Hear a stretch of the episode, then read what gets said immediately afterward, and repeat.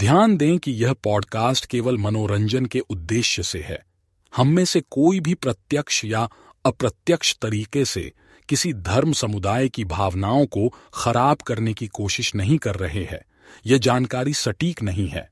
कभी कभी हम यह साबित नहीं करते हैं कि यह जानकारी सौ परसेंट सही है। सारी जानकारी इंटरनेट और अन्य चीज़ों से एकत्रित की जाती है।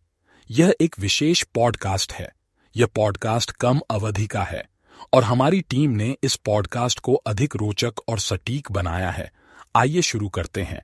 नमस्कार दोस्तों, यह हाइड्रोजनीकृत तेल के बारे में पाठ है। यह तेल आजकल बहुत आम है। आपने इस तेल का नाम तो सुना ही होगा। मैं आपको संक्षेप में बताऊँगा। तो सुने और सोचें कि इस तेल से आपके स्वास्थ्य पर क्या प्रभाव पड़ रहा है। हाइड्रोजनीकृत तेल एक प्रकार का वसा है जो वनस्पति तेल जैसे तरल तेल में हाइड्रोजन मिलाकर बनाया जाता है।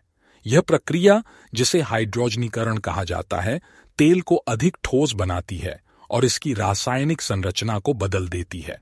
हाइड्रोजनीकृत तेल दो प्रकार के होते हैं, आंशिक रूप से हाइड्रोजनीकृत और पूर्ण रूप से हाइड्रोजनीकृत। आंशिक रूप से हाइड्रोजनीकृत तेल में कुछ ट्रांस वसा होते हैं।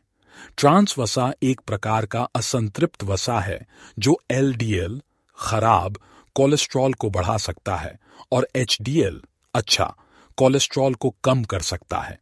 वे हृदय रोग, स्ट्रोक और टाइप टू मधुमेह के खतरे को भी बढ़ा सकते हैं। पूरी तरह से हाइड्रोजनीकृत तेल में ट्रांस वसा नहीं होता है। हालाँकि, इसमें अभी भी संतृप्त वसा की मात्रा अधिक है, जो एलडीएल कोलेस्ट्रॉल को भी बढ़ा सकती है। हाइड्रोजनीकृत तेल का उपयोग विभिन्न प्रकार के खाद्य पदार्थों में किया जाता है, जिनमें मार्जरीन शॉर्टिंग क्रैकर, कुकीज और तले हुए खाद्य पदार्थ शामिल हैं। इसका उपयोग कुछ सौंदर्य, इसका उपयोग कुछ सौंदर्य प्रसाधनों और व्यक्तिगत देखभाल उत्पादों में भी किया जाता है। हाइड्रोजनीकृत तेल के स्वास्थ्य जोखिमों को अच्छी तरह से प्रलेखित किया गया है। 2015 में खाद्य एवं औषधि प्रशासन, एफडीए, ने फैसला सुनाया कि आंशिक रूप से हाइड्रोजनीकृत तेल अब आम तौर पर सुरक्षित जीआरएस के रूप में मान्यता प्राप्त नहीं है और उन्हें ख और उन्हें खाद्य उत्पादों से हटा दिया जाना चाहिए। परिणाम स्वरूप कई खाद्य निर्माताओं ने हाइड्रोजनीकृत तेल को हटाने के लिए अपने उत्पादों को दोबारा तैयार किया है। यदि आप हाइड्रोजनीकृत तेल के स्वास्थ्यवर्धक विकल्प की तलाश में हैं तो कुछ विकल्प उपलब्ध हैं। इसमें शामिल है, यदि आप हाइड्रोजनीकृत तेल के ससंतृप्त तेल, असंतृप्त तेल, जैसे जैतून का तेल, कैनोला तेल और मूंगफली का तेल, हृदय स्वास्थ्य के लिए एक अच्छा विकल्प है। वे कमरे के तापमान पर तरल होते हैं और उनमें ट्रांस वसा नहीं होती है। नारियल का तेल नारियल का तेल एक संतृप्त वसा है, लेकिन ये एक स्वस्थ प्रकार का संतृप्त वसा है जो एलडीएल कोलेस्ट्रॉल को नहीं बढ़ाता है। एवोकैडो तेल। एवोकैडो तेल एक उच्च गुणवत्ता वाला तेल है जो मोनोअनसैचुरेटेड वसा से भरपूर होता है।